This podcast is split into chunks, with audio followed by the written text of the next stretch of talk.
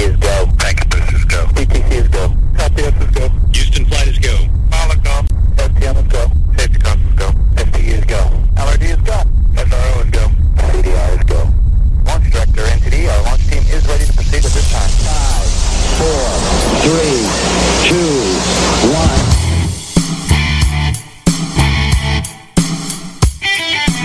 Right-Side Patriots has a message for liberals and the mainstream media. You can't handle the truth! So, buckle up, snowflakes, because we're about to deliver the politically direct best in conservative commentary, news, and investigative reports. We're telling the truth, and we're not gonna stop. Okay, liberals, back under the bridge with the rest of your fellow trolls, and, oh yeah, thanks for listening to Right Side Patriots. They are special, special people. On R S P radio one dot com. Welcome to Right Side Patriots on R S P radio one dot com. Craig Andresen at the National Patriot, Diane Sori at the Patriot Factor. It's Tuesday night, the sixth of June, the seventy-ninth anniversary of D-Day, and we thank all the veterans and the greatest generation of veterans for what they did in that particular moment in time. Absolutely, and there's something important to say about that. You know, so few really are left who took part, yet their legacy does live on forever, and you know, all of us must never forget that if not for their courage and fortitude to press on, the very freedoms we at times take for granted might truly have perished on those bloody beaches. You know, the greatest generation, Craig, must always be not just remembered but honored, because really the world owes its survival to them. If it wasn't for them, we'd probably all be carrying different passports. A lot I of mean, people wouldn't be alive either. You know, it's it's just a fact. Folks, we've got an interesting show coming up for you tonight. Uh, Diane, you're covering Why DeSantis, Part one. Mm-hmm. I'm covering the cancer, a cancer in the classroom. Okay. Now, I, I get this out of the way early because we're going to have only two quick hitters because both of those segments I just mentioned are going to run just a few minutes long, and we want to be able to get this all in uh, in the allotted time. So, right. right. Let's start with F B I Director Christopher Wray. As we understand it, he has now until Thursday, so just a couple of days. If he does not turn over documents related to the blackmail uh, and, and Joe Biden, he'll be held in contempt of Congress. Right. What they're actually calling it is a criminal bribery scheme in coordination with a foreign national. Yeah. Now, we we know a little bit about this. We don't know a lot about it. Um, right. We know it involved, excuse me, that it involved millions of dollars. We know now that it was not Russia. Right. But, but we don't know exactly who it was or what foreign nationals. Maybe there's more than one involved in this. We just don't know. Um, we know that, you know, a few weeks ago, Christopher Wray over at the F B I Uh, was claiming there was nothing to this and the document didn't exist. Now, right. we understand he claims the document does exist, but he says he won't turn it over to the full Congress, on, only to uh, a couple of chairmen of a couple of committees. Now, that's not what uh, the Congress wants. No, not exactly. But are you, uh, can you guess which nation he might be talking about in this? I have an idea, and it's not, to me, it's not to Ukraine like everybody is rushing to say. I, I think oh, they've had dealings with China. Well, now, we I, I heard from uh, Congressman Comer uh, James Comer yesterday that it's not China in, involved invo- involved in the blackmail. Can you be- really believe anything that man says either? Well, I, I believe Comer. I mean, he's the one pressing to get this. He's actually seen it. Oh, he's seen it, and he said it's not China? Yeah, he saw it, and he said it's not China. But until this is resolved in Congress, he can't say who it is. Now, I think it might be Romania. Because what we... What does Romania really have to offer? Well, we we know that Romania was in on uh, supplying the Biden family crime syndicate with money. Romania was one of them. China was one of them. Belarus. Uh, Belarus was one of them. I'm I'm just guessing Belarus, Romania, maybe Romania uh, is at the top of my list. The, the the point of this is they've been sitting on this. When I say they, I mean the F B I. They've been sitting on this for three years, doing nothing. You know, the document in question is dated twenty twenty. And, you know, here it is now, twenty twenty-three. The F B I has been aware of this. The uh, the whistleblower is from the F B I. And not only is this document something that the whistleblower got his hands on, his or her hands on, this is a document that was actually prepared by the F B I. By the F B I. Well, here's two other possibilities, kind of outside the box, but it's stuff that people are not talking about. Apparently, dear old Hunter had business dealing with Kazakhstan. Okay. And, are you ready for this? With Russia. Well, but again, we're being told this isn't Russia by somebody who's actually seen the document. Well, you know, uh, which which is, you know, I, and my first guess would have been Russia, but well, no, we're we're hearing it's not China, so right. Yeah, it could be Russia, it could be Belarus, it could be Kazakhstan, it could be Romania. I mean, spin the wheel of misfortune and let's see where it lands. Now the question is, Diane, do you think we're going to get this document by Thursday? No. I don't think yep. he's going to give it. I don't think he's going to give it up because there's too many that can fall along with the Bidens. Yeah, it's going to implement a lot of, or you know, uh, incriminate a lot of people, I think. Yeah, and you know, the more I'm looking at certain things, apparently Kazakhstan. Hunter Biden made a very expensive Um, sport car purchase through them using funds from the Rosemont Seneca Foundation. Oh, um, and he wired, he actually wired one hundred forty-two thousand three hundred dollars from Kazakhstan to this fund to get this car. It, it, it's a whole big thing, and the funds came, are you ready for this, from a Singapore company controlled by Kazakhstan. I mean, this... Wow. Hunter Biden had his hands all over that part of of Europe. Of Europe. Yeah, and for what? I mean, the guy has no uh, ability to do any business there. I mean, this was solely pay to play. Right. So somebody so that, bribed Joe Biden when he was the V P. Well, that's why I'm going to go back and I'm going to stand by my words. Joe Biden was the big guy in texts only. Joe Biden was not the big guy. Well, he he was the big guy. forty-four was, in my was, opinion. Yeah, he was the straw man. He was the big guy that was getting the bulk of the money.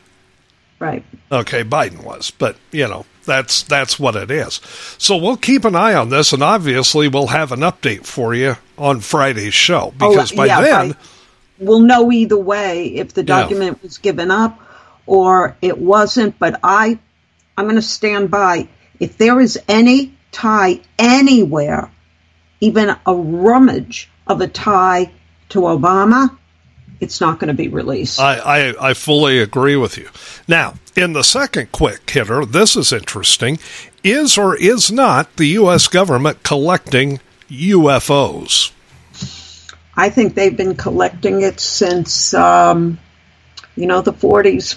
Yeah, that's that's exactly what I'm thinking. You and I haven't talked about this, but no. I think since Roswell, nineteen forty-seven, nineteen forty-eight, we've been right. collecting U F Os. There's a mis- military whistleblower now that says mm-hmm. the U S government has been collecting U F Os, fragments of U F Os, and in some cases, intact U F Os. I don't doubt it, and there's just too much revolving around Roswell. That's the one most of us are familiar about. If nothing happened, like they claim, and there's nothing there, why is that place still off-limits territory? Well, I mean, Area fifty-one is there, and that's you know, what that's I a, mean. Why is it still off-limits? Well, because they do a lot of top-secret uh you know, research yeah. and development. Yeah, you know, yeah. I mean, mm-hmm. right. Use your air quotes on that one, folks. You know, you there. There's a there's a line in the sand, literally. There's a fence. And if mm-hmm. you get near that fence, you don't even have to sneak across the fence. If you get near the fence, security comes down and chases you away immediately. Yeah, there's something wrong there. Mm-hmm. Yeah, there's something there they don't want anybody to know about. You know, there's Area fifty-one, there's Groom Lake, there's uh, a, a setup in Ohio, uh, of all mm-hmm. places. And I think U F O parts, fragments, and intact craft are being kept in various places around the country. Um, I, well, I think there's too much Craig. evidence to think otherwise. If there is intact craft, you know, if they've got a whole U F O, guess what's inside the U F O? Well, some of these may have been manned, use your air quotes. You know, they mm-hmm. may have had occupants of some sort. Some mm-hmm. of them may have been unoccupied. We don't know. But I my, doubt that. My I guess is that. They've got U F Os and they've got what used to be occupants of U F Os. Right. And that, and, and a reason the truth will never come out is that will shake up the whole religious world and their belief that we are all that there is. You know, I could understand it back in the fifties when they wouldn't release stuff like this because I don't think the general populace uh, was ready for it. When you think about it, back in the fifties, we hadn't even had a man in space. Not okay. only that, everything was concerned about the Cold War about that time right. and Russia and bomb shelters. There were other things to occupy people's minds. Yeah, that's true. But now, you know, space travel is something we're all used to. You know, we've right. seen it, uh, you know, for the last half century, actually more than that. And, you know, the, the idea of keeping this stuff secret to protect people, I think is ridiculous at this point. Yeah. Yeah, and uh, you you got to go back through history and the whole concept of U F Os, and you have to then start thinking about things happening all over our world at the time between people that had no contact whatsoever with each other, yet things were the same. It has to start raising a lot of questions. Yeah, I mean, a thinking person Uh, would look at that and go, that's not a coincidence. Right. You know, and someday, someday you and I, maybe on a Friday show, are going to do a whole show on that topic. Absolutely. You know, so we'll have that coming up yeah, in, in the near future at some point. But that's all the time we have for quick hitters tonight, because we've got two slightly longer segments coming up. Um, before we get to the top of the next hour, I'll be talking about a cancer in the classroom. But when we come back from this, what would be the bottom of the hour break, but our first break uh, of the evening, Diane, you've got it with Why DeSantis, Part one. So, Why folks, DeSantis twenty twenty-four, Part, part one. Part one. Stay tuned. There's plenty more to come on Right Side Patriots after this. You're listening to Right Side Patriots Radio, the best in conservative commentary, news, and talk, where we do away with the politically correct nonsense and give you the politically direct truth. This is the home of Right Side Patriots every Tuesday and Friday night from seven to nine p.m. Eastern with Craig Andresen and Diane Sori. We're working to make this country great again from the right and leaving puddles of melted snowflakes on the left. Thanks for listening to Right Side Patriots, your best bet on the internet. You're listening to R S P radio one dot com.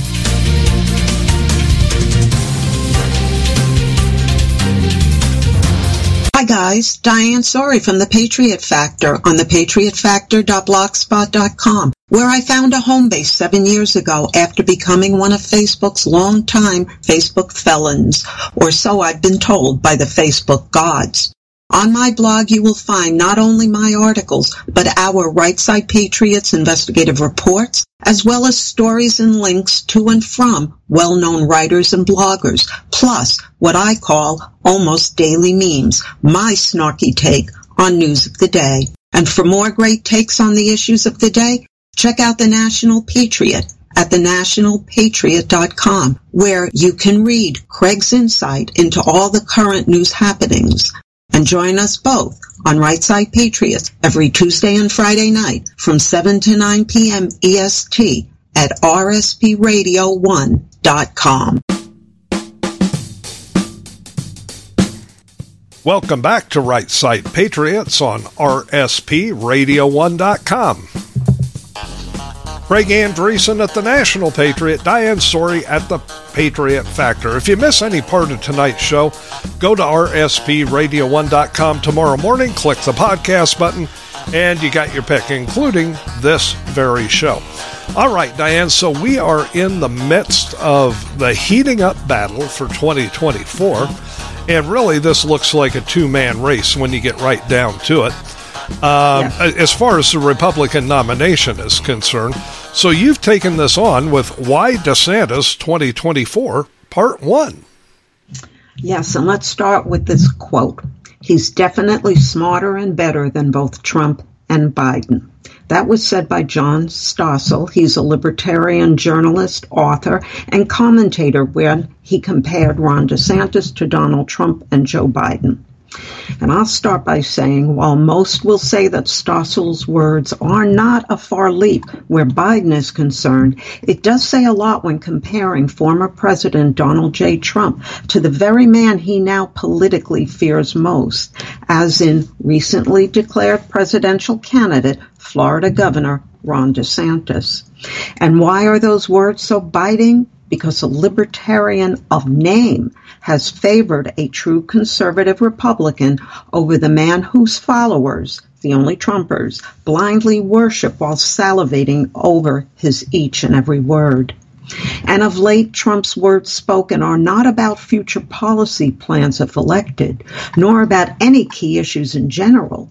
For it seems the concerns of we the people have been relegated to second place, as Trump now spends most of his time and large sums of campaign monies focusing on bad-mouthing the very man he once called friend. And why? Simply because Governor DeSantis had the audacity to run for the Republican nomination that Trump's ego assured was his alone for the taking. Now, before I go any further, let me assure my readers that I truly believe Trump was a great president, who I will once again vote for, as I did in twenty sixteen and twenty twenty, if, and only if, he garners the Republican nomination. Under President Trump, our economy soared, our job numbers were great, our border was mostly kept in check, we were energy independent, and America was respected on the world stage. And while Trump was president, American exceptionalism was something we all took pride in. But one must not forget that Trump did make a few key mistakes, not in regards to his policies, but in regards to certain cabinet picks who have, to some degree, tainted his presidency. For me, former National Security Advisors General H R McMaster and John Bolton immediately comes to mind. And with the Democrats fixated on the man who denied their self-anointed demigod Hillary Clinton her time in office, hence Obama's third term in office, they're constructing of lies, innuendos, and a maliciously manufactured dossier, coupled with Trump's personal scandals caused him, at times, to lose focus on the job at hand. And while most of the Democrats' nonsense has been proven to be false, thank you, John Durham, know that the Democrats will continue on in their quest to destroy President Trump, whether he be elected in twenty twenty-four or not. For in their minds, they owe it to both Hillary and Obama, and possibly George Soros, too. And know that the Democrats will indeed levy brand new accusations, fabricated lies replete with all ducks in a row, against President Trump, which will taint not just the nomination process, but will continue on, especially if Trump was to beat Biden. And while it is more likely that Biden will beat Trump, courtesy of still ongoing voter irregularities, fraud, if you will, Craig, the fact remains that the Republicans, for whatever reason, seem unable to fix said irregularities before the twenty twenty-four election, which does serve the Democrats well, for it's the irregularities that help keep the Democrats in power. Now, I know the only Trumpers aren't going to believe a word of this, right? But what do you see as the most likely scenario if Trump does win in twenty twenty-four? If he gets the nomination and wins the general election, what is the most likely scenario? Well, I think if Trump were to retake the White House, he would remain sidetracked by what the Democrats throw at him, including more phony sexual dalliances that never happened, plus the fact, whether the only Trumpers like it or not, that Trump would be entering office as a Republican lame duck president who could legally only serve one term in office. And this fact alone is not what our country needs, for a one-term president rarely gets all he wants to accomplish done, especially if he, especially if he does not see both houses of Congress in Republican hands. And while in twenty twenty-four we might keep the House, the Senate is dubious at best, what with the draw of Trump not really having helped most of his Senate-endorsed candidates win in last year's midterm election, which could well happen again in twenty twenty-four.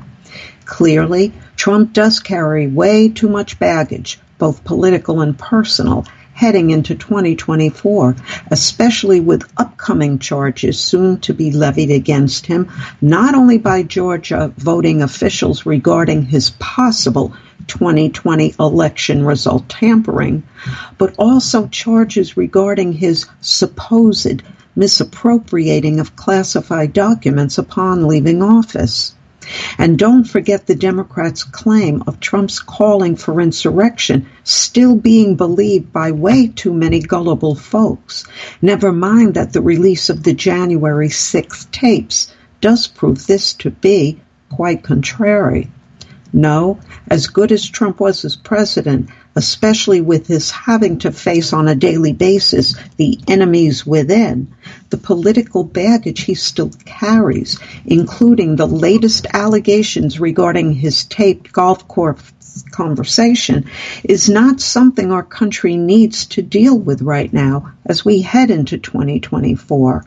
And while I truly believe said baggage was not and is not of Trump's doing, it's unwanted baggage nevertheless, with baggage now morphing into different modes of revenge, with one being his nasty and childish style of campaigning against any Republican who dares to seek the nomination, a complication blocking his road to revenge.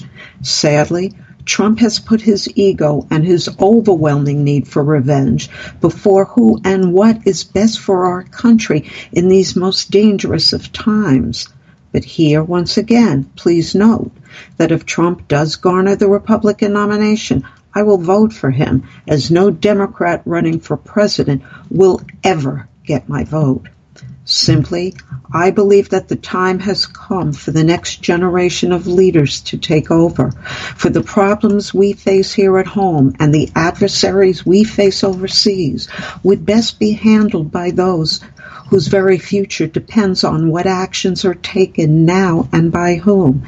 And Craig, while the greatest generation and even some baby boomers have comprised some of our greatest leaders, their time and style of leadership must come to an end, for wise men know that while with age usually comes wisdom, sometimes age itself tends to signal cognitive decline alone. You know, anybody that's running for such a high office needs to have their priorities in line. They need to have them in the right order. Mm-hmm. Are we seeing uh, those priorities from President Trump in the right order, or is he focusing on things that he ought not to be focusing on right now? Well, let's put it this way. While said decline is obvious in Joe Biden, I see certain words spoken and actions taken that I hope never to see in President Trump. A baby boomer himself, Trump now focuses not on the problems we Americans face, but solely on stopping Ron DeSantis from garnering the nomination. Trump is fixated on DeSantis to such a degree that some Republicans and many independents are beginning to wonder if Trump himself is not showing any signs of early cognitive decline. Ego is one thing, but acting as if the nomination is owed you to make up for twenty twenty is an entirely different matter. Wise men move on from defeat, no matter how said defeat came about. Something Trump refuses to do, and with ego being his driving force, no option is off the table, not even the breaking of Reagan's eleventh commandment, not to speak ill of one's fellow Republicans. And with revenge, driving ambition, common sense, logic, and doing what's right gets lost in a shuffle of emotions where one does not think clearly and chooses wrong over right. Four more years with Trump as president, a lame duck one at that, could actually hurt our country to a greater degree than a re-elected Joe Biden would. For the odds, Craig, would be against us retaking the White House come twenty twenty-eight, and for many years thereafter. You know, you look at the situation as it stands right now, and you've got to be forward thinking. You've got to look down the road. You've got to take the future into account. And this is something it doesn't seem like President Trump is doing. I mean, this is all about the numbers, right? Right. Well, you also have to remember those rumored to be on Trump's V P list are as divisive and mouthy as he is.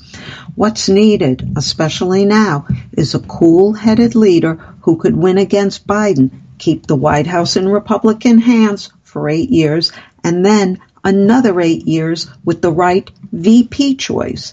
We're talking sixteen years and possibly more of responsible Republican leadership as opposed to four years of revenge-seeking, scandal-ridden Trump. And for me, the only man who can set that ball rolling is Florida Governor Ron DeSantis, especially if he were to pick Tim Scott, Nikki Haley, Mike Pompeo, Kristi Noem, or thinking outside the box, as in Lieutenant Colonel Allen West, as his V P running mate. And why DeSantis? Because under DeSantis' leadership, the free state of Florida, the state where wokeism goes to die, the state where education is actually a top priority, where the economy is booming and where jobs are plentiful for those willing to work, says all one needs to know. Simply, DeSantis' style of leadership, coupled with his military background, which I personally believe every president should have, is exactly what our country needs, especially right now. And it started during the pandemic when Florida, under DeSantis' leadership, opened fairly quickly while President Trump continued to be played by Doctor Fauci into keeping our country locked down. In fact, Governor DeSantis was one of the first in the nation to reopen his state schools and businesses, while at the same time banning now proven to be irrational mask mandates. And he also gave we Floridians the freedom to choose for ourselves whether we wanted to roll up our sleeves to get jabbed and boosted or not. My choice was no jab or boosters for me, and to this day, I proudly remain COVID-free. In other words, Governor DeSantis saw through Fauci's decidedly political agenda and acting accordingly by using common sense and logic. Sadly, President Trump did not. Also regarding education, Florida's public schools saw the Parental Rights in Education Act becoming law, a law which had Governor DeSantis rightfully banning not only the teaching of sex to young tr- children, but saw no drag queen story hours being allowed in our Florida public schools, nor classroom instruction on sexual orientation or gender identity, which Craig, he rightfully deemed inappropriate for the schools, choosing instead to rightfully, quote, leave that to parents to discuss. You know, that aspect of education is just one of the aspects that Governor mm-hmm. DeSantis took on. Uh, as the governor of Florida, he also took on C R T, didn't he? Right. Well, thanks to Governor DeSantis, not only is the hateful, guilt-ridden rhetoric known as critical race theory no longer being taught in Florida's public schools, but DeSantis gave parents the all-important right to choose which school they want their children to attend. In fact, thanks to our governor's educational policies, Florida now leads the nation in school choice by offering parents eight thousand dollars scholarship, if so needed, that they can use to send their children to the school of their choice. But to date, no word from Trump on his plans for much-needed education reform, if he has any plans at all, for he's too busy slamming the record of the man whom he considers his biggest political rival, with some of his biggest money backers now supporting Governor DeSantis instead. And I have a video embedded in the article of the top donor, and it'll surprise you folks, who has left Trump's camp to go into DeSantis's. And so Trump's ego has chosen to ignore, make light of, or simply lie about the fact that Ron DeSantis did indeed cut Florida state government fluff spending to such a degree that it led to the largest budget surplus in Florida history, a surplus which greatly helped with DeSantis's hands-on recovery efforts after Hurricanes Ian and Nicole. Also, Trump outright lied that on DeSantis' Law and Order watch that Florida's crime rate rose, when the truth is that thanks to DeSantis, said rate now stands at a fifty-year low, thanks to his putting laws and policies in place that prevented local governments from, quote, defending the police. But to me, two of the worst of Trump's anti-DeSantis rhetoric involves, first, his publicly stating what I consider to be defamatory words that, quote, DeSantis is to blame for Disney becoming woke and disgusting, end quote. Hypocrite, thy name is Donald Trump, for he spewed those words only after DeSantis officially entered the race, even knowing that DeSantis has been at odds with Disney for quite some time. So why those words? In my opinion, to garner support from the left side of the political aisle, for Trump knows well that Disney only went woke to appease and play up to their woke money backers and lenders. And the second of Trump's anti-DeSantis rhetoric actually has me seething, for Donald Trump actually had the audacity to say that, quote, even Cuomo did a better job than DeSantis on COVID nineteen, end quote. So according to Trump, New York Governor Andrew Cuomo, the man whose COVID response will forever be linked to his infamous nursing home scandal, did a better job handling the pandemic than did Governor DeSantis, the man who kept Florida open and free and gave we residents the choice as to vax and booster up or not. And now Cuomo is singing Trump's praises. How sickening is that?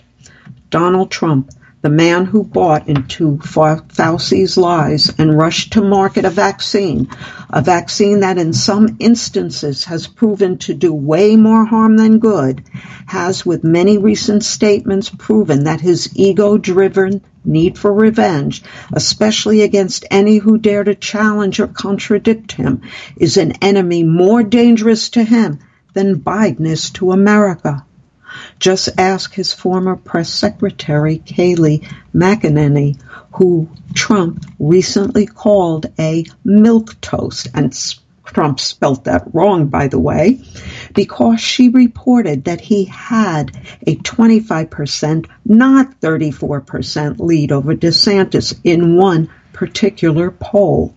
And Trump's response, quote, the rhinos and go- globalists can have her.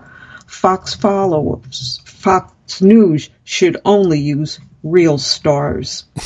Or so says the most ungrateful, hypocritical, ego-driven, revenge-seeking narcissistic to ever run for the office of president of these United States.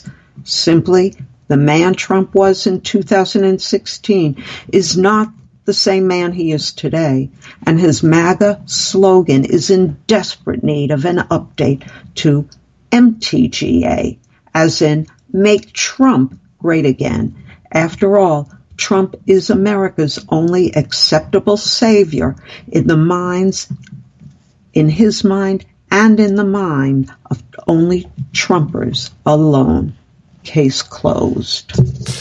Now, this was part one, so mm-hmm. that tells me, being a, a person with at least two working brain cells, there's going to be a part two? Yeah, and in part two, I will explain why Donald Trump cannot win against Biden, even if the election is clean and no voter irregularities or fraud is committed. And the reason why, guys, is going to surprise you. You know, it's uh, it's an interesting situation, and you've got uh, several videos that you've embedded in this particular op-ed. Mm-hmm. And by the way, folks, you can find the op-ed, part one and part two, next week uh, at Diane's uh, site, the patriot factor dot blogspot dot com. Now, one of the things that, that we need to talk about here uh, as we discuss this op-ed is that DeSantis is not leaving these these uh, bombastic claims by Trump uh, just sitting there, laying there, uh, you know, doing no. nothing about him. And, and here's something that I find very interesting. Trump, who for four years, four years plus, because now it's, you know, been a few years since, he railed against people making up stuff about him, and now he right. seems to be making up stuff about Ron DeSantis. Yeah, in fact, I have um, four videos embedded in this article. The first is about the big mega mon- uh, money donor who has gone from Trump to DeSantis, and he gives his reasons why. The second video I have embedded in here has to do with those lies you were just talking about. Um, when in reality, when you hear the whole video, you're going to come to the same re- uh, revelation as the man who conducted the interview, that Trump is the one that actually has gone woke and to the left. And a reason he says that is, have you heard Trump say any anything negative about this woke education, sexual education in public schools? No. Has he come out against the role playing, the game playing that is transgenderism? No. He has taken no stand whatsoever on those issues. Number three is Trump unleashing on DeSantis, calling him a fool for the way he handled the COVID response. And in this video, he praises Cuomo, the man who, under his watch, thousands upon thousands of nursing home residents died of COVID because of him. Why he's not brought up on murder charges is beyond me. And the last video is Governor DeSantis' response to Trump. And if you hear him speak and then play a video of Trump, and you cannot see the difference between a man that acts presidential and speaks with facts, clarity, and dignity against an ego-driven man who's solely out for revenge, then there's something wrong with you.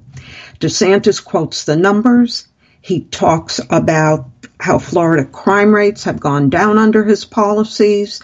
He talks basically about everything Trump has accused him of. And there's a back and forth between, you know, what Trump says and then what this interview says. And really, guys, you got to get out of Trump's butt and listen to a man that makes sense. Now, since you posted this up yesterday, mm-hmm. on on your site, the patriot factor dot blogspot dot com, and by the way, r s p radio one dot com. The and it's only- been picked up, and Craig, it's been picked up from some online news sites. Yep. Uh, since you posted this, you've been called everything except late for dinner by the only Trumpers. Yes, and some of the only Trumpers I know personally have been friends with for years. And I'm like the devil incarnate because I'm not kissing Trump's butt. No matter how many times I say I will vote for him if he gets the nomination, they completely gloss over that. Well, of course they do, because you're not slobbering over Trump. I mean, no. You know, you bring up some really good points uh, in this op-ed, and one of them is what I was talking about uh, just a few minutes ago, is the numbers. It's a numbers game. Okay, right. Now, you know, the only Trumpers are, the only numbers they're concerned about are the numbers that it takes to win the nomination and the numbers it takes to win the general election. But right. The numbers that really matter are the numbers down the road. How many years can can Trump or his, you know, whoever his V P choice is going to be, and I think it's going to be Kerry Lake, but how many years can they control the White House? Like you said, Trump is one and done at this right. point. He, he goes in as a lame duck. But if, if he picks, go ahead. Well, if he picks someone like Kerry Lake, she's as divisive and mouthy as he is. Right. The country going through another four years of Trump and the scandals and the baggage and the lies and him having to go to court and do this and do that and then having her, they're not going to go for it. We will then lose the White House in twenty twenty-eight and maybe for a generation after that. Yeah, I mean, it, it's it's a numbers game. You got to look to the future. If we get a Ron DeSantis in there and he picks a really good V P to run with him, Mm-hmm. Then, then, like you said, we could be looking at sixteen years now, or more, or more. Mm-hmm. And, and here's the other thing that, that people have got to remember. I I don't care for people like Mitch McConnell, uh, right. you know, in, in the Senate, um, and we've got a number of those rhinos in the House as well. I yeah, I, I'm not any big fan of theirs, right? I'd like to see them right. out, um, right. but but here's the thing. If you've got four more years of President Trump at this point, with all the baggage that you point out in this particular op-ed, those people in the Senate are not going to want to work with him. They're not going to want to get on that train. Right. Right. So mm-hmm. then you've got a stalemate e- even if we take the Senate and we hold the House, you've still got a stalemate because the the, the ilk of Mitch McConnell's that are in Congress don't want to work with Trump. They don't want anything to do with him. Right. Well, it goes even a little further than that. One of the lies that's going around by the only Trumpers is that Ron DeSantis is supported by the establishment, and they oh, name Mitch on. McConnell and uh, assorted others. Well, guess what, folks? Those assorted others also supported Trump, and Trump supported them. Trump endorsed McConnell when he ran. He said, "Oh yes, he'll be good. You should. They should vote for him." Every single one of the ones they're accusing of supporting Ron DeSantis, who, by the way, have not come out and said anything to any effect, also supported Trump. And Trump supported them. That's a great and Trump point. Trump supported them. You know, just because they tag the word establishment on somebody doesn't mean they are establishment. And guess what? Not everything establishment is wrong or bad or evil. Yeah, I'm no fan of the establishment. Believe me, I've written about it. Uh, I've railed against the uh, the Washington establishment, the, the Republican establishment.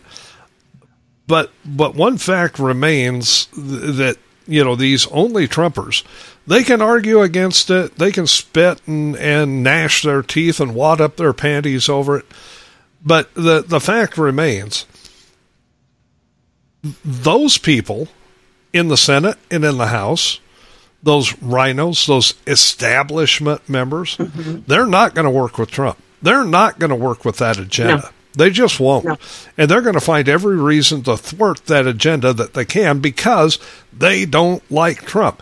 However, if you put somebody in there that they don't have their panties wadded up over, a Ron DeSantis, for instance, and Ron DeSantis's policies work, we know that because we can look at the, at the recent history of Florida and see the remarkable right. job that Ron DeSantis has done as the governor of Florida. If Ron DeSantis puts forward workable, common sense, and and conservative, you know, I'll say it, conservative agenda points, right. you're going to get you're going to get some of those establishment people working with him, not against him. Well, let me say something also about Trump. For most of his life, he was a Democrat. He flitted back and forth between Democrat and, and Republican at times, but for the majority of his life, he was a Democrat. He became a Republican to run. Okay, and there there's nothing wrong with that. I mean, the, one of our greatest presidents, Ronald Reagan, was a Democrat who became a Republican. There's nothing wrong with that. But the one thing Trump never was is a conservative. Yeah, that's true. Okay, his history, um, when DeSantis signed into law in Florida, the heartbeat law, and that heartbeat law has exceptions, contrary to what the only Trumpers are spewing out. There is exceptions for life of the mother, for rape and incest, whether those only Trumpers want to believe that or not. They're there. Okay, Trump had the audacity to say, on the air, and you can find it in YouTube videos everywhere, guys, that he is too strict with that law. Here it is. It is every conservative's dream. Every conservative who believes life begins at conception. You got that here in Florida. And here you have Trump, who's running for president, claiming he's a conservative, saying that's too strict? Yeah, I know. It doesn't really make sense. I mean, you, you look at the big picture of it, and it just doesn't make sense. Now, I don't want to give away stuff that's coming up in part two. No, it's it's okay? surprising. Some you of know, it. it's yeah. it's yeah, it's, uh, yeah, because I've I've had it. Part two isn't finished yet, but I've had a sneak peek. Yeah. Okay. Um, so I kind of know the, the direction it's going, and I don't want to give stuff away uh, that's that's going to come out and, and surprise people in part two. But I will just say this. it seems to me that nobody loves the only Trumpers, or I, I should, let me put it this way. The only people that love the only Trumpers more than Donald Trump himself are the liberals. Yes. Now, don't give it away. There's reasons for uh, that, folks. Yeah, I'm stopping right there. But yeah. I'm, I'm just saying that there's reasons for that. Yeah, it, it's it's a weird conundrum. Now, yeah. uh, with without going too deep in the weeds, can you even mention some of the things you've been called by the only Trumpers since you put this article out yesterday? Well, if I said some of it, I'd have my mouth washed out with soap. uh, okay. It is that bad from some of them, including some who call themselves, you know, personal friends. So it is that bad, folks. But yet others are saying, I'm one hundred percent right. The, Trump cannot be president again. We're behind DeSantis. And, and the one lie that's going around that I'm going to put an end to right here and now. Ron DeSantis will still be governor of this state as he conducts his campaign.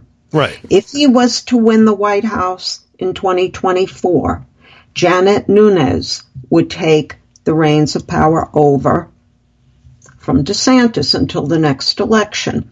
Janet Nuñez is as good as Ron DeSantis. That's why she is his lieutenant governor.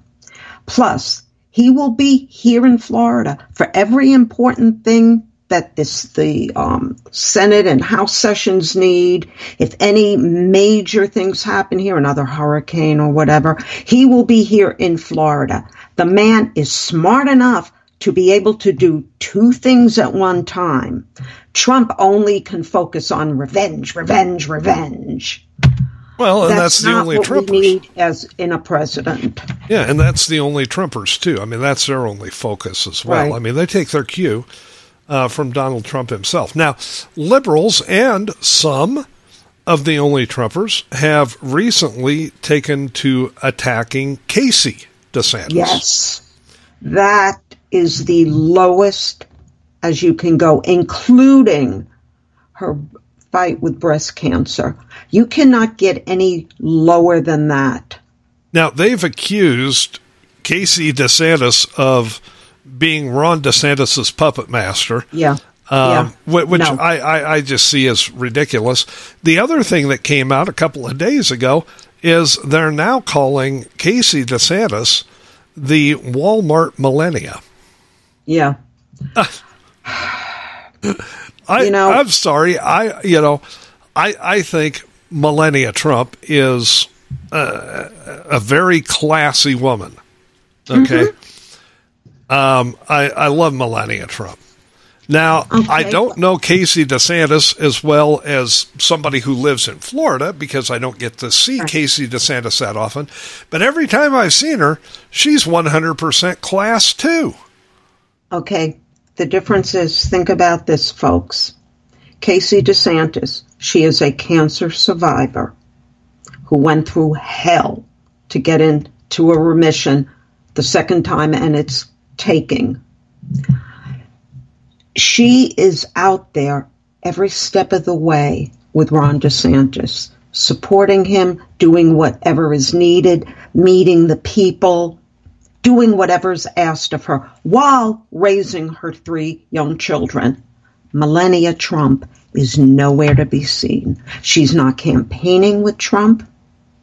She's told him off a few times, and you can look that up online. We won't go into that. She's nowhere to be seen. Ivanka has walked away from the campaign. Who do you see except um, Donald Trump Junior, who himself is going a little off off his rocker? Um, to attack Casey is about as low as you can go. Yeah, I mean, I yeah, from what I've seen of Casey DeSantis, I think she'd make an absolutely extraordinary first lady. Absolutely. I mean, that's just that's just my thought. Look, mm-hmm. folks, you can find Diane's op-ed, Why DeSantis twenty twenty-four, Part one, in two different places. You can either go to Diane's blog at the patriot factor dot blogspot dot com, or you can go to r s p radio one dot com. Either place, you can find that op-ed, and you can stand by anxiously awaiting next week's Part two at either place, but share the link once you get it. Yeah, no, well, and I'll be prepared for even more attacks, but I can handle them, folks. they're, they're coming, trust us. Folks, we got to take our second break of the show, and when we come back, I'll be talking about a cancer in the classroom.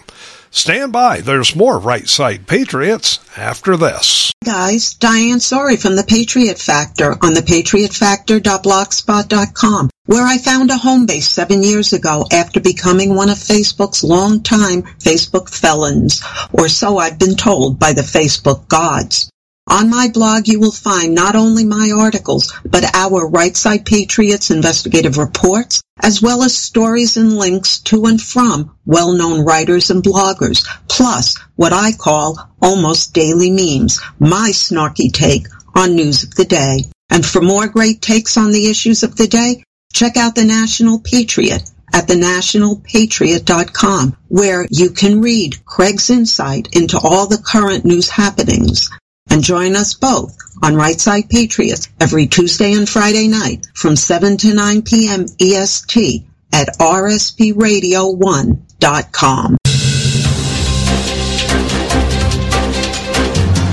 You're listening to Right Side Patriots Radio, the best in conservative commentary, news, and talk, where we do away with the politically correct nonsense and give you the politically direct truth.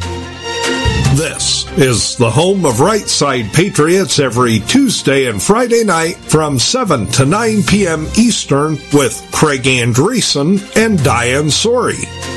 We're working to make this country great again from the right and leaving puddles of melted snowflakes on the left. Thanks for listening to Right Side Patriots, your best bet on the internet.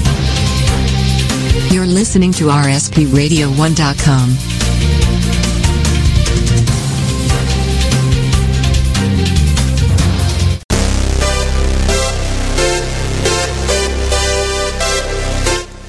Welcome back to Right Side Patriots on r s p radio one dot com.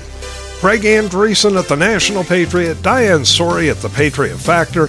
And if you miss any part of tonight's show, go to r s p radio one dot com tomorrow morning, click the podcast button, and you've got your choice. This show or all the others. Yes. All right, so you mentioned in your op-ed about uh, Ron DeSantis's uh, record on education, which is, by the way, exceptional. Um, mm-hmm. But education in this country is in a lot of trouble. A lot. And uh, so I decided to take that on this week with a commentary entitled A Cancer in the Classroom. Now, I believe that we can trace the rot and ruin of our nation's education system back to a remark made in nineteen ninety-five by the future U S Attorney General Eric Holder. At least that's when we should have become aware of the liberal plan and started to take steps against it. In nineteen ninety-five, Eric Holder, then a U S attorney, was speaking about gun violence, which any thinking person knows is violence committed by the criminal elements of our society with guns. But that was, wasn't then, nor is it today, what liberal Marxists want you to believe. They want you to believe that the gun, rather than the person holding the gun, is responsible. Understanding that most people are either reasonable or smart enough to know that guns do not operate themselves, Holder, in his comments, said, and I quote, "We just have to be repetitive about this. It's not enough to have a catchy ad on Monday and then only do it every Monday. We have to do this every day of the week and just really brainwash people into thinking about guns in a vastly different way." A year later, in nineteen ninety-six, Hillary Clinton wrote a book proclaiming that it takes a village to raise a child. And as you will soon see, that village to which she was referring is the liberal Marxist agenda. The agenda became, when facts get in the way, simply brainwash people into not believing the facts and instead get them to believe in make-believe. What we're seeing in our nation's schools today is the uptrickle of that brainwashing agenda. There can be no more of an impressionable demographic than children, and our system of education in the hands of liberal Marxists has become a system of indoctrination. And to achieve the goal, we now have indoctrinators brainwashing children to believe absolute nonsense where gender is concerned. Educating children, Diane, is no longer the goal of our nation's schools, school administrators, school boards, or teachers. Obviously, science no longer matters as schools across the country are brainwashing children to believe in make-believe where gender is concerned. Yeah, well, you know, the liberals actually go against everything involving true education. They would rather have education be all about a social agenda than it to be about the basics of reading, writing, math, science, American history, et cetera. They are more concerned about being woke than what's being taught.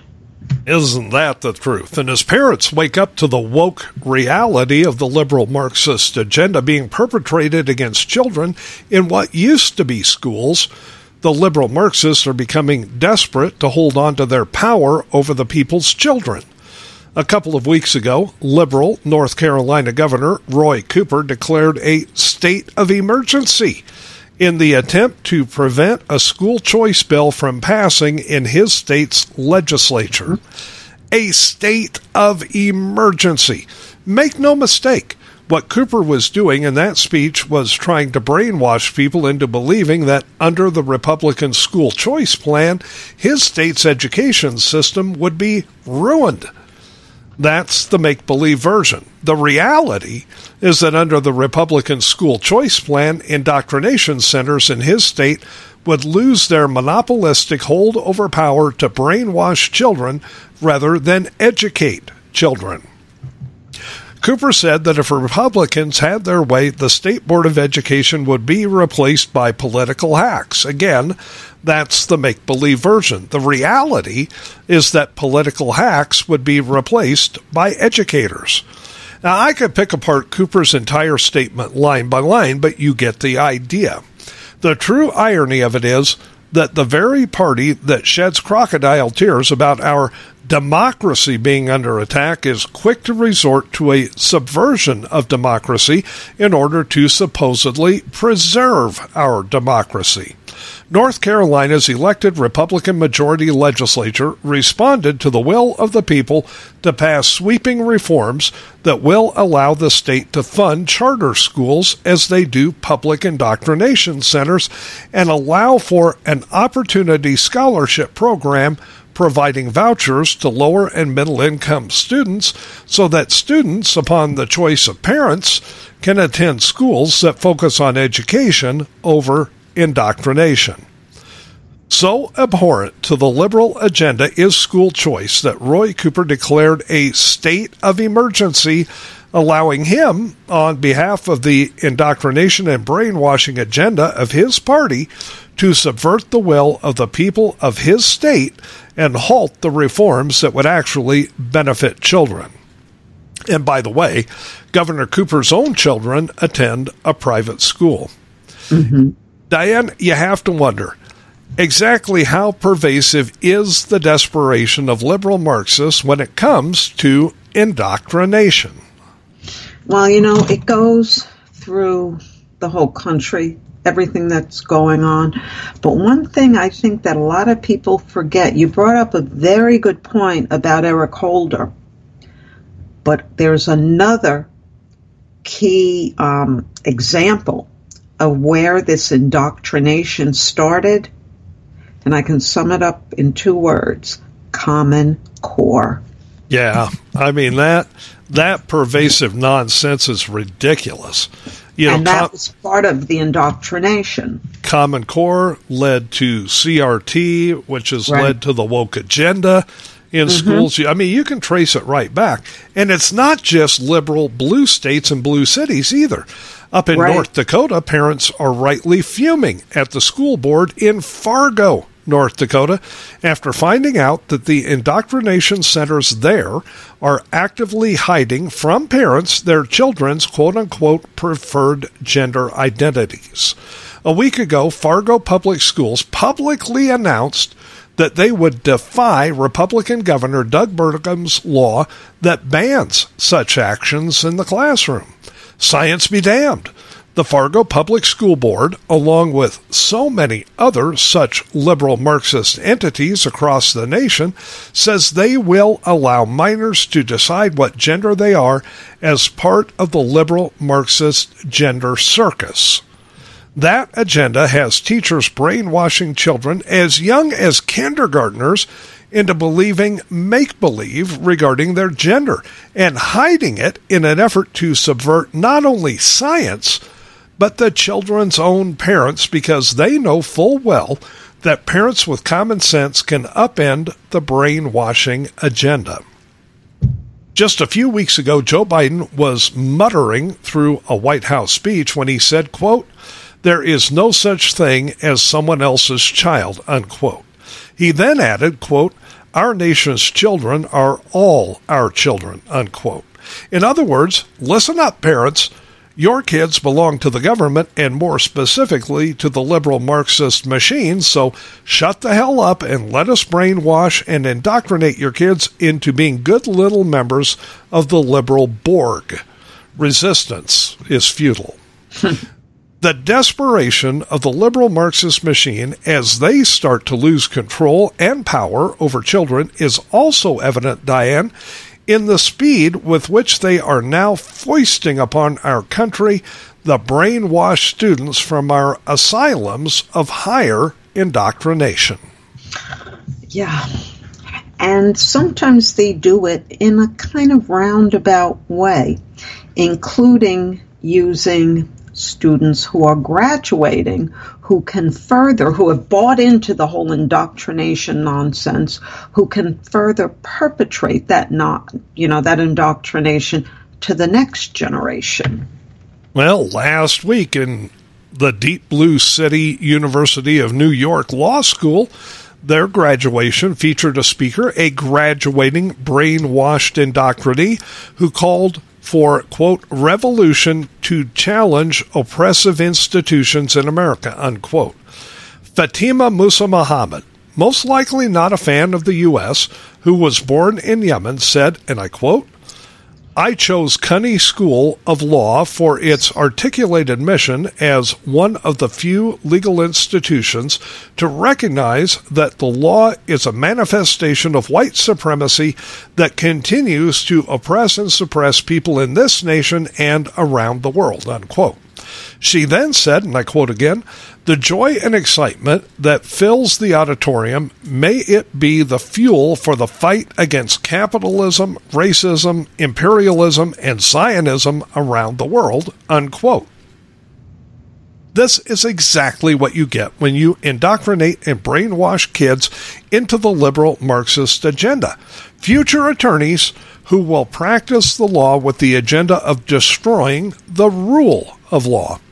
Is she alone in her call for revolution? Certainly not. Also, roughly a week ago, Tim Hernandez, a teacher at Aurora West Preparatory Academy in the Aurora Public School District of Colorado, said his students should be shown the movie A Bug's Life, followed by a lesson on proletariat revolution, meaning a social revolution in which the working class attempts to overthrow the bourgeoisie. That's Marxism, plain and simple. Mm-hmm. But for those who just can't quite believe it, Hernandez also said, and I quote, what I think is happening in our schools, what I think is showing up in my classroom, is a lot of the things that we get into ideological circles up here. We like to compete who knows Marx better, who knows these things better, who's a Leninist. Listen, all right, I'll give you a real take on this shit. Kids don't care, unquote. And it gets even worse. It gets even more transparent. Hernandez said, yes, it's important to know theory, but you have to do some practices. You have to get out in the streets. You have to get into your workplace. You have to go to your families, unquote. He then went on to say, quote, your communist theory will not save you. The revolution will happen in the hood. It will be led by who understands Lenin best. It will not be led by the deepest Marxist. The revolution will be led by the people. And I say all of this because I'm a teacher, unquote. Mm. Hernandez on social media has also called for forceful cultural revolution. Have we heard a peep from the liberal Marxist machine that has declared January sixth an insurrection and has been jailing people who did nothing more subversive than putting their feet up on Nancy Pelosi's desk? Nope, not a peep. On January sixth, twenty twenty, President Trump said, quote, I know that everyone here will soon be marching over to the Capitol building to peacefully and patriotically make your voices heard, unquote. Diane, for that, the liberal Marxist machine wants Trump indicted, tried, and convicted for inciting violence. But when the ilk of Fatima Musa Muhammad and Tim Hernandez from the bastions and asylums of higher indoctrination openly call for subverting the rule of law and forceful revolutions in the streets to overthrow our representative constitutional democracy, not a peep. Well, you know what these people forget? They can call for all the revolution they want. They could call for their followers to go into the streets, but they forget one very, very important thing. It won't be so easy for them because, and I quote, behind every blade of grass. Boy, isn't that the case. Take uh, mm-hmm. Amy Wisner, a professor of marketing at Michigan State University College of Business, who recently got caught and sued after she demanded that each of her six hundred students in her required course pay a ninety-nine dollars membership fee to join an outside organization called the Rebellion Community as a condition of participation in her course. That's her own personal political advocacy organization, which helps fund Planned Parenthood and other left-leaning causes, and allegedly violated the students' free speech rights. Wisner wrote on her Facebook site for the group that, quote, the Rebellion Community is a safe place to coordinate our efforts to burn everything to the fucking ground, unquote. By the way, Wisner used the most recent sixty thousand dollars she extorted from her students to buy a recreational vehicle. Hmm. Shellyne Rodriguez, a Hunter College adjunct assistant professor of art in New York City, went on an expletive-filled rant a couple of weeks ago and destroyed a student group's pro-life display on campus. It went down with Rodriguez screaming at the students that they were spreading propaganda and triggering other students before hurling items from the display. During her tirade, Rodriguez was yelling, "You're not educating shit. This is fucking propaganda. What are you going to do, like anti-trans next?" Unquote. She went on yelling, "This is bullshit. This is violent. You're triggering my students." A few days later, when a reporter and a cameraman knocked on her door to ask her about what she did and why, she answered the door with a machete, held it to the reporter's neck, and allegedly threatened to chop the man up. The woman, who claimed at the top of her angry voice that students with a pro-life display on campus were violent, then chased the reporter and the photographer out of the building and down the street with her machete in hand and kicked the reporter as he was trying to get into her car. Now, I've got a video, one of several that I have loaded in here, that shows that whole thing, and you hear from the reporter himself. While Rodriguez was fired by her university, most likely not because of what she did, but because she got caught doing it, do you really think she has anything to fear from the injustice system in New York City that routinely turns rapists and killers loose onto the streets? And more to the point, Diane, she and everyone else named in this commentary are in charge of indoctrinating children in the effort to upend and overthrow the rule of law and destroy our nation's culture through brainwashing students and young adults into the liberal Marxist mindset. Yeah, well, there's a mistake that a lot of people think, and that, you know, that the whole education system derives from each state, that it's on the state level, on the local level, et cetera. But it's really not, is it? No, it's it's really not. And if you think school choice legislation at the state level is the answer, it's not. It's just a step in the long process of ridding our nation of a lethal cancer. Even teachers in private schools have to come from somewhere, and the vast majority of them have been infected with the cancer through liberal indoctrination systems themselves. The National Education Administration and teachers' unions must also be eradicated, and both teachers and curriculum, even in private schools, along with administrators, have become a cancer in the classroom. They must be watched closely and ridden hard to prevent them from infecting children. There's no simple or quick fix to the decline of education in our nation, and it is not something which can be handled only in election years. In fact, eradicating the cancer could well take generations to accomplish.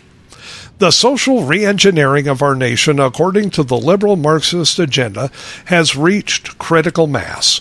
And unless we vote for whoever the Republican nominee is next November, and unless we vote a straight Republican down ticket at every level of government while engaging at every local level to remove those who would indoctrinate our children rather than educate them, we have reached the point of no return.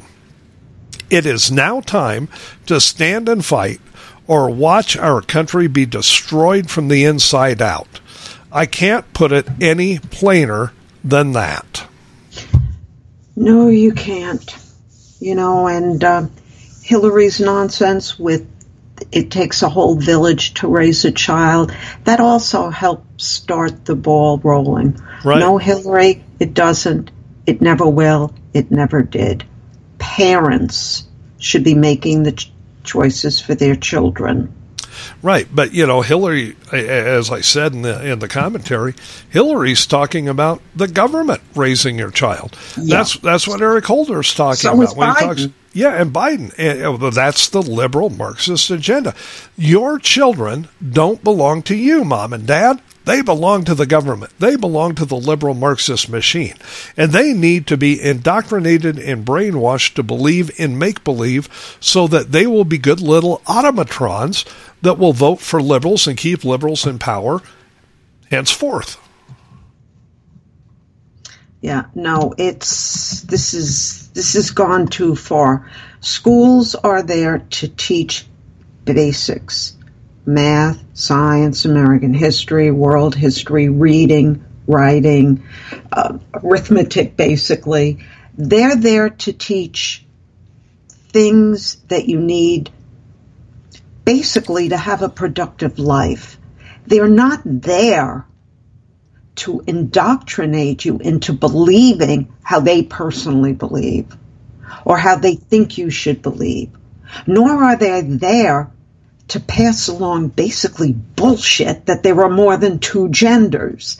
And, you know, here's an interesting question, Craig. If somebody wants to transition, how come they can only transi- transition into two genders if there well, are not two genders? Why can't that that man that wants to become a jar of mayonnaise, become a jar of mayonnaise, because it's all B S. That's going to be part of my next commentary. Um, I will I will provide the something of an answer to that question in my next okay. commentary. But it's a, it's a good question, and I'm glad you asked it, because it gives me a chance to, to let people know that, that you know answers to things like that are coming. You know, you, you go back through archaeological history, right? And we dig up bones of ancient people and, and ancient pre-people. Uh, sorry, holier than thou's, but, you know, it, science is what science is. Um, and we have never found anything other than male and female anatomy in those bones, ever. Absolutely. Now, now there's got to be a reason for that, and it can't be just sheer coincidence. Okay? Um, maybe, maybe... I'm just going to go out on a limb and say maybe that's because science rules. Yeah, maybe. How about factual? Yeah. I, I hate to tell these people, but do you know, have you noticed, I should say, liberals, they hate science.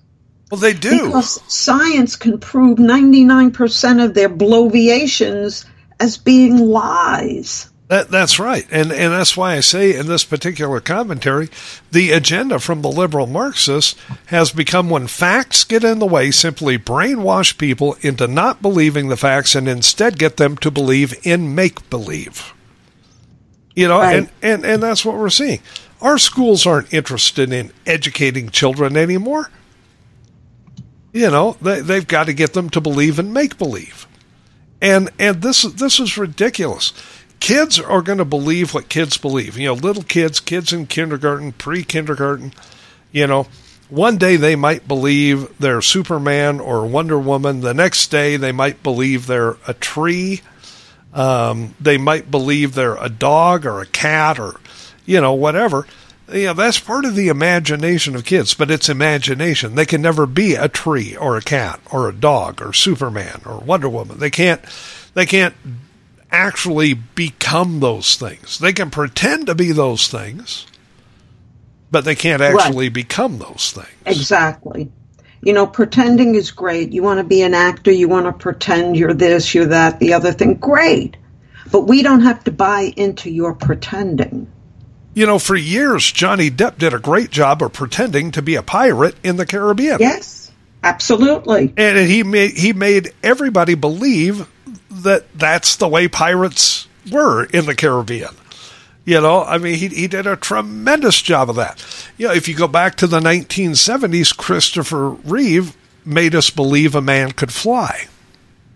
Exactly. You know, um, it, you know, you, you can be an actor, you can be an actress, you can be on stage, you can be in the movies, you can be on television, community theater, it doesn't matter.